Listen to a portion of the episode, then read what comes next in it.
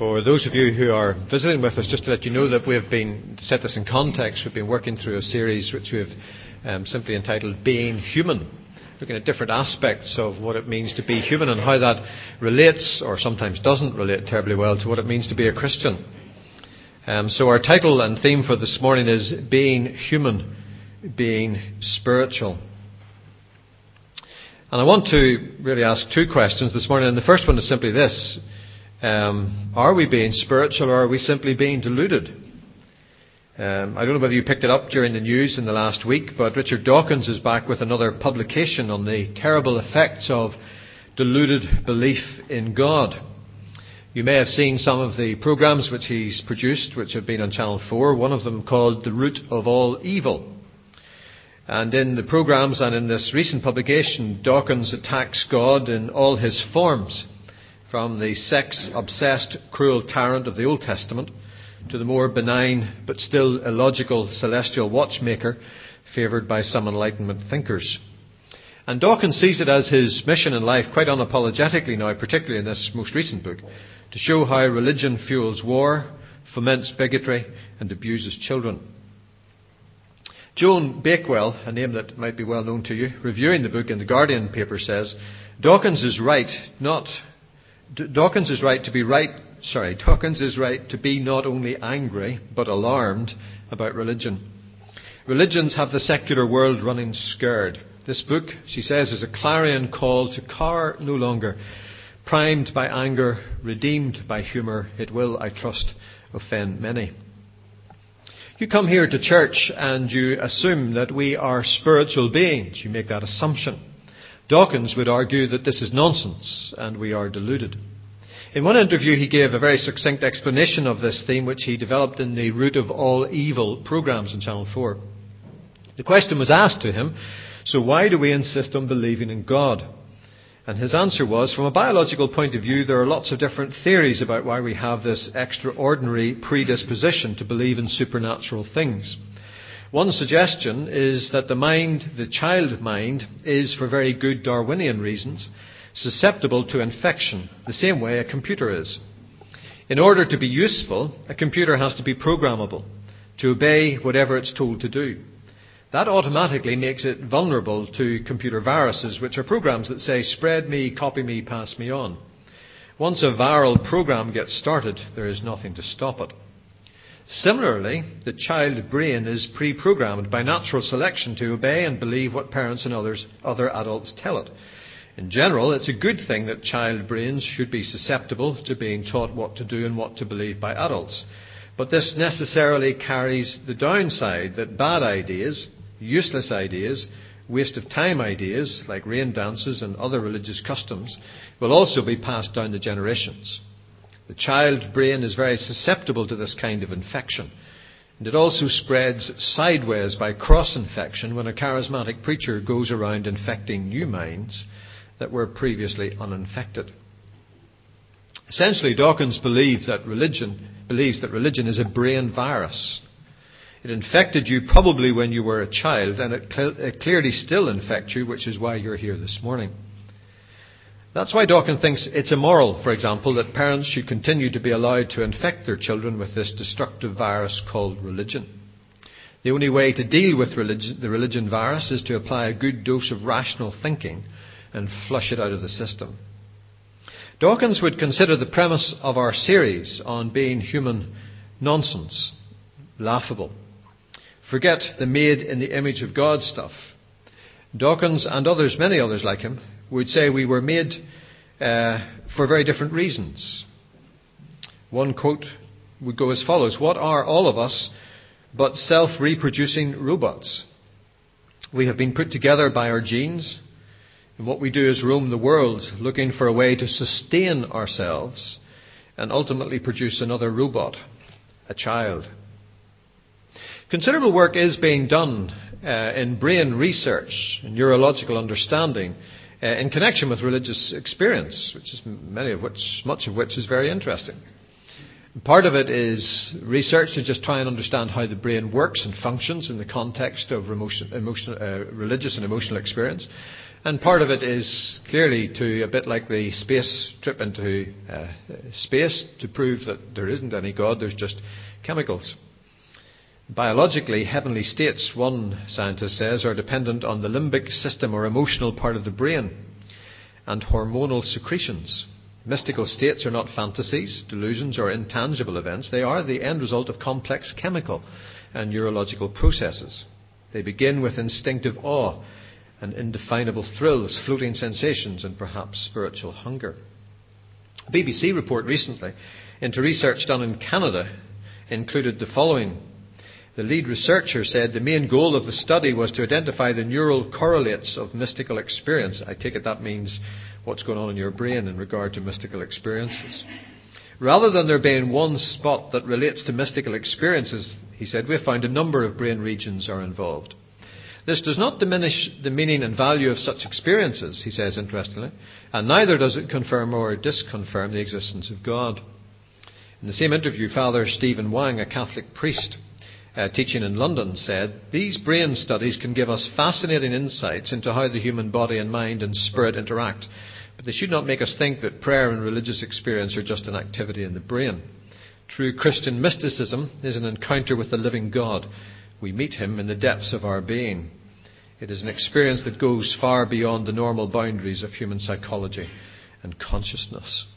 There's a lot of stuff out there. I'd be very surprised if you haven't already come across some of it.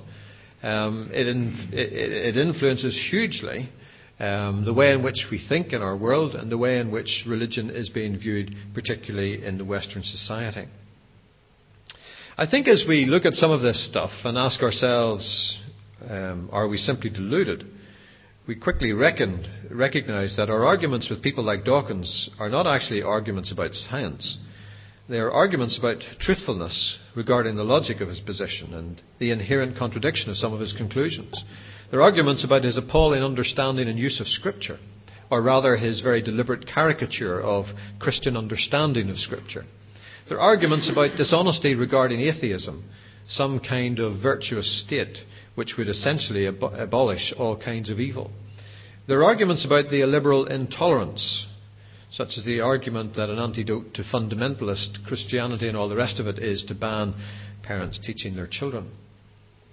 And this morning, what I want to do, as we recognize that honestly, for many people, there is a struggle about considering what it means to be human and to be spiritual, is to simply restate where we started in this particular series because we had five points of reference in regard to being human. We looked at the early chapters of Genesis, and from the early chapters of Genesis and other passages of Scripture, we reminded ourselves that we were made from the dirt. And yes, of course, there is a very profound correlation between the way in which our chemical, the chemicals in our bodies are made up and the world around us. The Bible doesn't try to hide that. It states it explicitly. We are made in the image of God. We believe very much in a God who creates, a God who takes the initiative, and that we are made in His image, which has various levels of meaning. We know that we were made for relationship with God and to manage uh, the world which He had created. We know that we made a mess in terms of our relationships with each other and our relationships with God, but we know that it is possible also to be made new because of the work of Christ. And that's the premise that we come from. And I have to confess that while Dawkins is a very persuasive um, arguer of his case, and having watched just in the last week online a couple of those Channel 4 presentations again, there are just so many issues with which, so many areas with which we would have to take issue with him that you can't spend the whole of your life, nor would I encourage you to spend the whole of your life living in fear of the presentations made by Richard Dawkins. Engage with them, understand them, but don't be afraid of them. So this morning I want to look assuming we are not deluded, convinced that we are not deluded, at what it means to be human and to be spiritual. What, in Christian terms, does being spiritual mean, is my second question. For some, debate about uh, spirituality or being spiritual is really a debate about the relationship between the body, the mind, and the soul. How does that work out? What Bible passages do you use that explain the relationship between these things? For some, being spiritual as a Christian means denying being human in the bodily sense, or doing away with that as much as possible, putting it down, subjecting it, um, treating it as something that's really not terribly worthy. For some, being spiritual is about subjective experiences, the kind of things that the Canadian professors are researching in the brain. For some, it's about receiving or communicating subjective messages Uh, from God and to others. For some, it's displays of piety. That's the definition of what it means to be spiritual and a Christian. For some, it's the exercise of dramatic abilities, apparently supernatural experiences or behavior. But it seems to me that being spiritual, in a Christian biblical sense, is much more basic and much more profound. Some Christians may strive after supernatural experiences. Neuroscientists may investigate the emotions and mystical experiences associated with religion. But the Bible will take us in a slightly different direction when we're investigating what it means to be human and to be spiritual. Yes, of course, the Bible uses terms like soul and spirit. In the Old Testament, soul being a reference primarily to simply being a living being. Yes, you'll find terms like soul and spirit in the New Testament, but sometimes used interchangeably, sometimes clearly metaphorically. The Bible uses these terms, but it uses them to serve its purpose, not to give us precise definitions of what it means to be both human and spiritual. In fact, the overall thrust of the Bible is reinforcing the basic concept that to be human is to be spiritual. They are two sides of the one coin. They're not different things. And I'm going to suggest a way of thinking about Christian biblical spirituality or what it means to be spiritual. Biblical spirituality is the matrix or the weaving together of attitude, belief, and behavior informed by our faith, which is informed by Scripture. Being spiritual as a Christian is about being shaped and developed over time in our lives. It's not just about religious practice. It's not simply about turning up in church. It's not simply about saying your prayers. It's not simply about experiences which you may have had or long to have. Being spiritual in biblical Christian terms is about the outworking of our faith and conviction in the context of the world around us and in relation to the world around us. Being spiritual in a biblical sense is being shaped and informed by Scripture in terms of attitude, belief, and behaviour. On the one hand, I could hold a handful of threads of various colours, and on the other hand, I could hold your jacket or your shirt if you were to lend it to me. One is made up very much the same as the other, but a handful of threads that are just hanging loosely in my hand don't have any relationship to each other and don't serve any particular purpose. But when they are woven together, when they are brought together, I may be able to produce your shirt with its intricate patterns and designs, or your jacket, or whatever else it may be that you are wearing. Christian biblical spirituality, when the Bible talks about being spiritual, it's talking about how our attitudes, our beliefs, and our behaviour are shaped by our faith, which is itself informed by Scripture, and how all these things are woven together into one garment. It's not about how you choose to live as a human being in some areas of your life and the religious bits as being something different. Being human and being truly spiritual in the biblical sense is about being a rounded human being in which all of these things weave together. Many of us have confused notions about what it means to be spiritual. But what we're left with very often is a handful of threads lying loosely in our hands. Yes, we read the Bible. We pray. We seek spiritual experiences. We avoid sinful things. We try to be good. We try to be honest. We maintain relationships at work, family, and friendship, but we don't necessarily see how these things interrelate and connect. The Bible's view of spirituality is of something woven together, a single piece of cloth that is recognizable. I want to illustrate this using some Bible passages which speak about Jesus, and I want to focus on him as a model for thinking about this this morning. And I want to make three very simple statements about Jesus and his spirituality. Jesus was not religious. He had a clear focus, and we see in him the perfect marriage of belief and lifestyle, or belief and action. You might like to turn to some of these passages. Some of them are just uh, brief passages we're going to look at. Others um, have a slightly longer reading to them. I want to begin with Matthew chapter 9 and verse 14. uh, one of the passages that we mentioned a couple of Sundays ago when we were dealing with the theme of fasting. And one of the features about this particular passage, um, which is mirrored in Luke chapter 5, is Jesus' attitude to the whole business of fasting.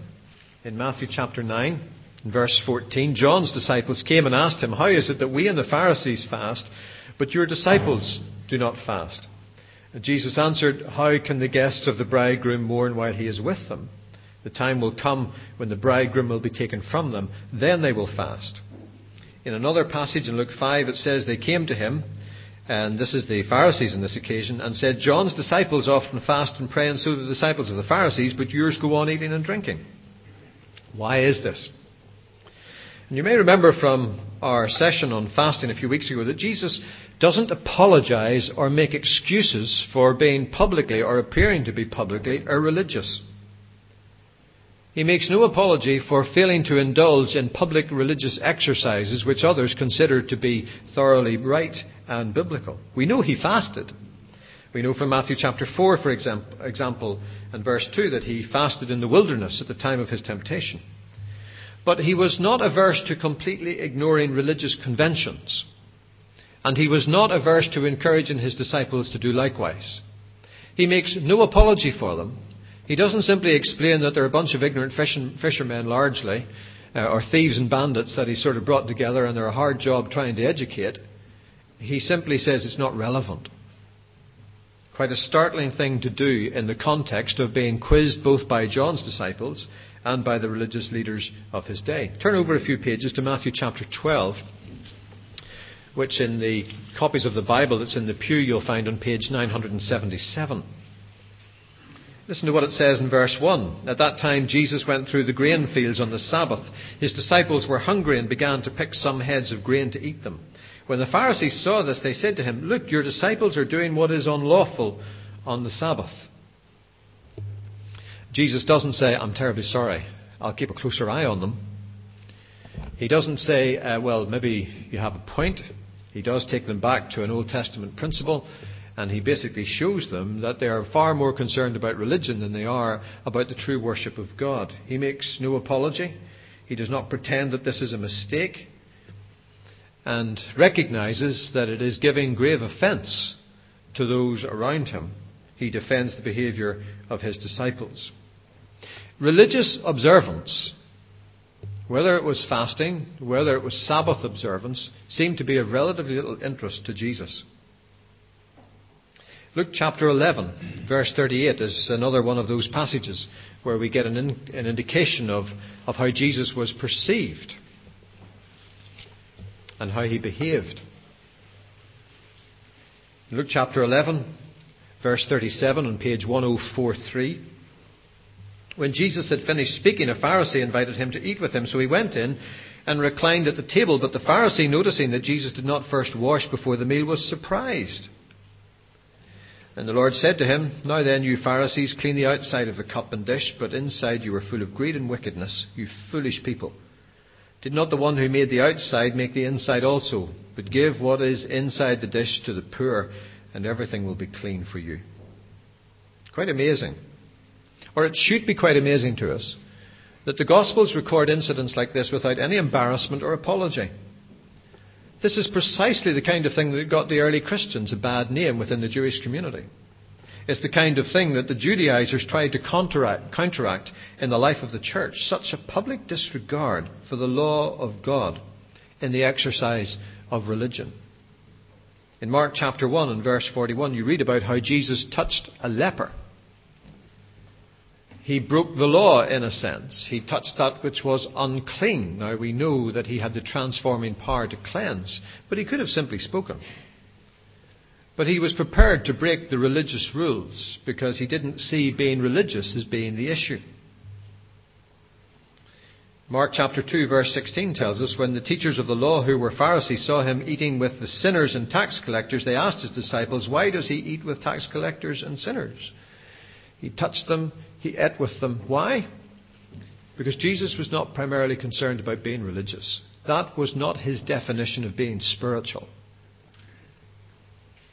He had a clear focus instead on the essentials of what it means to be spiritual. Mark chapter 12 is probably one of the, the best passages to see how this is actually worked out. Mark chapter 12 and in verse 28 it tells us on page 1018 of the copies of the Bible in the pew that one of the teachers of the law came and heard them debating. Noticing that Jesus had given them a good answer, he asked him, Of all the commandments, which is the most important? The most important one, Jesus answered, is this. Hear, O Israel, the Lord your God, the Lord is one. Love the Lord your God with all your heart and with all your soul and with all your mind and all your strength. The second is this, love your neighbour as yourself. There is no commandment greater than these. Well said, teacher, the man replied. You are right in saying that God is one, there is no other but Him. To love him with all your heart and with all your understanding, with all your strength, and to love your neighbour as yourself is more important than all burnt offerings and sacrifices. When Jesus saw that he had answered wisely, he said to him, You are not far from the kingdom of God. And from then, no one dared ask him any more questions. Why? Why did they not dare to ask him any more questions? Simply because he knew the scriptures and was able to answer a question like, Which is the greatest commandment? Every Jewish child for miles around would have been able to answer that question satisfactorily. But because they too knew their scriptures and knew that the practice of religious observance means nothing to God, for far more important than all the burnt offerings and sacrifices and church attendance and turning up at communion and all the rest that we can do, is loving the Lord your God with all your heart, with all your soul, with all your mind and your strength, and your neighbour as yourself, and not putting any distinguishing between the two things. The teacher of the law knows he's beaten. The teacher quotes from the Old Testament scriptures because actually the teacher knows what counts. And even though he and his friends have been trying to do Jesus down on the basis of poor religious practice, they know they can't touch him when it comes to being spiritual. He has a very clear focus God's focus, not our performance related kind of focus in what it means to be spiritual. What marks Jesus out is the clarity of this focus in being a truly spiritual person. He has amazing spiritual experiences. You think of the like of the Transfiguration. But it's not that Jesus goes seeking them. It's not that he spends three years teaching his disciples how to go seeking transcend- transcendental, mystical, religious experiences. He doesn't. He spends three years teaching them what it means to radically focus on loving the Lord your God and loving your neighbour as yourself. He was a truly spiritual person in whom belief and action were inseparable. I think of that touch of the leper. The thing that motivated that touch of the leper, Mark is very clear in Mark chapter 1 verse 41, is compassion. Not duty. Not the desire simply to shock, but compassion. And in Jesus, this very clear focus is brought together in belief and action in a truly spiritual person who's not particularly interested in being religious. In Matthew chapter 14, we see Jesus providing for others. In verse 13, it talks about how uh, when Jesus heard what had happened, this is in regard to John, he withdrew by a boat privately to a solitary place, obviously wanting and needing time to himself. Hearing of this, the crowds followed him on foot from the towns. And when he landed and saw a large crowd, he had compassion on them and healed their sick. And as evening approached, the disciples came to him and said, This is a remote place and it's already getting late. Send the crowds away so that they can go to the villages and buy themselves some food. And Jesus replied, They don't need to go away. You give them something to eat. Which was not possible on the part of the disciples, but Jesus does it. We see the marriage of belief and action in the compassion and the provision for others. We see it supremely in Matthew 26 particularly those words between verse 26 and 29 with which we are so familiar. While they were still eating, Jesus took bread. He gave thanks and broke it and gave it to his disciples, saying, Take, eat, this is my body. Then he took the cup and gave thanks and offered it to them, saying, Drink from it, all of you. This is my blood of the covenant, which is poured out for many for the forgiveness of sins. I tell you, I will not drink of this fruit of the vine from now on, until that day when I drink it anew with you in my Father's kingdom. And when they had sung a hymn, they went out to the Mount of Olives. In the sacrifice, the self giving sacrifice of Jesus Christ on the cross, you see the perfect marriage of belief and action. You do not see religion. You see a truly spiritual human being. You see this marriage of what it means to love the Lord your God with all your heart, your soul, your mind, and your strength, and your neighbour as yourself. We see it in compassion, we see it in provision, we see it in sacrifice. You and I are human. That we share in common. You and I are spiritual. But what does that mean? Of what does that consist? As far as the Bible is concerned, it's not about finding a God hole in the location of your soul, your spirit, or your brain. As far as the Bible is concerned, it has to do with functioning as the kind of person God intended you to be, having been made in His image. It's not about walking around with a handful of threads representing the different aspects of your life, but just trying to make sure they're all the right colour. It has to do with the weaving together of those threads in a wholesome, healthy way, in the expression of your own humanness and in your relationship with God and with others. I went to hear the Dalai Lama some months ago at a private meeting when he was in Belfast. Many people would consider him to be one of the most spiritual people in the world, and the thing that struck me and the friend who was with me was just how human he was. It was quite clear that those around him wanted to create, in the way in which they spoke, a kind of spiritual aura around the man. It was quite clear that he did his best constantly to try and undermine it. It was clear that he wanted to be seen essentially as a straightforward, sensible human being without hocus pocus or other magic. What struck me and challenged me was his refusal to play the game of being spiritual in some ethereal, mystical way to please other people. I don't share the Dalai Lama's beliefs, but I do reckon he has a better handle on what it means to be spiritual than many Christians. We are not remotely like Jesus when we try to be spiritual of our own strength. We are not remotely like Jesus when we think that being spiritual is the same thing as being religious. We need to make the whole business of being spiritual more than it is, and consequently, sometimes we miss the real significance of what it actually means. It simply means to be whole, to understand what it means to be made in the image of God. And that's the challenge.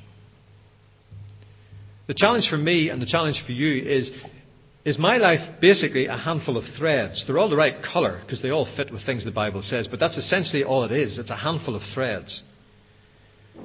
Or is my life a matrix, a weave of attitudes, belief, and behaviour shaped by my faith in Christ and informed by Scripture?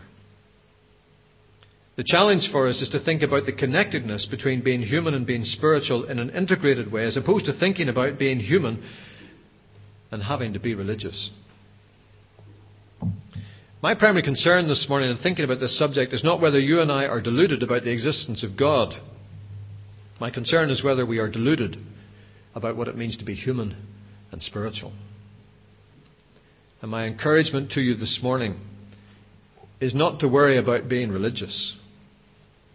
Get focused on the main task loving God and loving your neighbour as yourself. And weave these things together in your everyday life. Today, tomorrow, and the next day. And be human and be spiritual.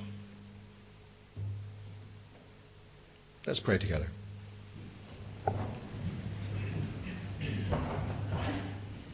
Father, we are grateful that our lives are made up of more than merely mundane experiences and events.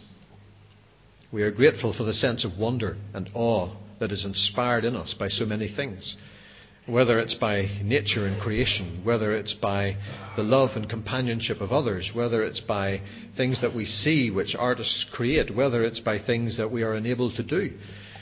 We thank you for that sense of wonder and awe, but we pray that you would deliver us from seeking to replicate wonder, senses of wonder and awe as a means of being spiritual.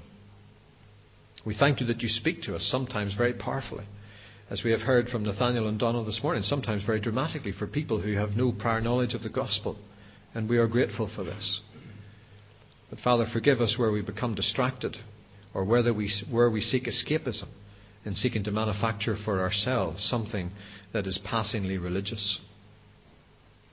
We seek your blessing and your grace to be faithful to the great commandment, to seek to know what that means and working it out in our lives for the glory of Jesus Christ, in whose name we pray. Amen.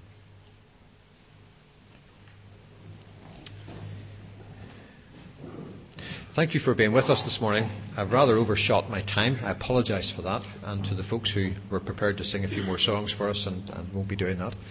Um, there are children to be collected from creche and from junior church, and you will be doing a great favour for those who are looking after them if you'd like to do that.